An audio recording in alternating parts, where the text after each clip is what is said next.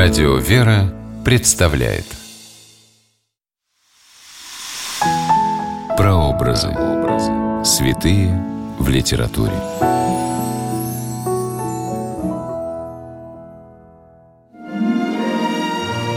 Совершая паломничество на Святую Землю в Израиль, человек словно попадает в пространство Библии и встречается с ее героями. Может быть, в этом одна из главных целей путешествия – Здравствуйте, с вами писатель Ольга Клюкина с программой «Прообразы. Святые в литературе». Сегодня мы говорим о праматери Ревекке из стихотворения Петра Вяземского «Палестина». Место действия – Древний Израиль. Время действия – около двух тысяч лет до Рождества Христова.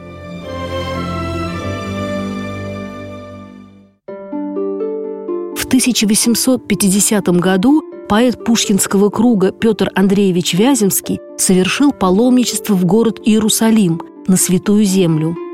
Творческим результатом поездки стали путевые заметки «Путешествие на восток» и несколько поэтических произведений.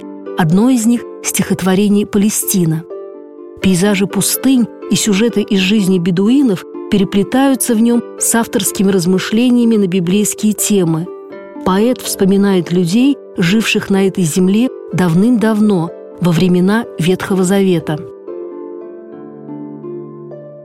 Вот под сенью палаток быт пустынных племен, Женский склад, отпечаток первобытных времен. Вот библейского века верный сколок, Точь в точь молодая Ревека, Вафуилова дочь.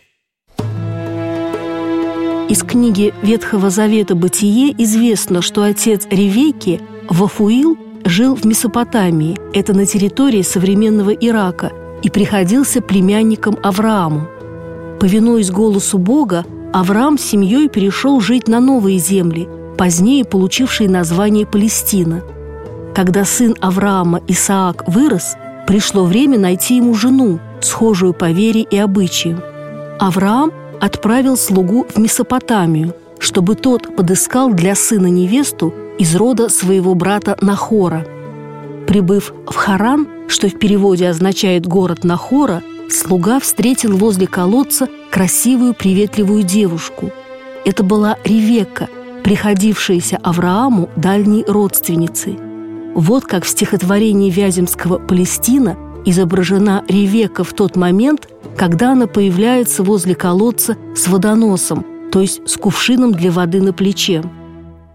Голубой пеленою стан красивый сокрыт, Взор восточной звездою под ресницей блестит, Величаво, спокойно дева сходит к ключу, Водонос держит стройно, прижимая к плечу. Ревекка помогла слуге Авраама напоить его верблюдов, была доброжелательна и расторопна, и тот увидел во встрече возле колодца знак Божий. От лица своего господина слуга попросил у Вафуила руки его дочери для сына Авраама и получил согласие. Исаак женился на Ревеке и полюбил ее всем сердцем. Двадцать лет Ревека оставалась бесплодной, что по обычаям того времени было веским основанием для развода, но Исаак не оставил любимой жены. Через 20 лет супружества у них родились близнецы – Исав и Иаков. Еще будучи беременной, Ревека узнала от пророков предназначение своих сыновей. Им обоим было суждено стать родоначальниками двух народов.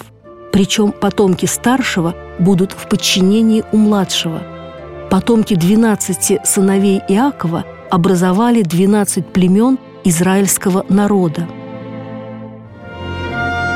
Образ библейской ревейки нашел отражение во многих произведениях мировой литературы и искусства.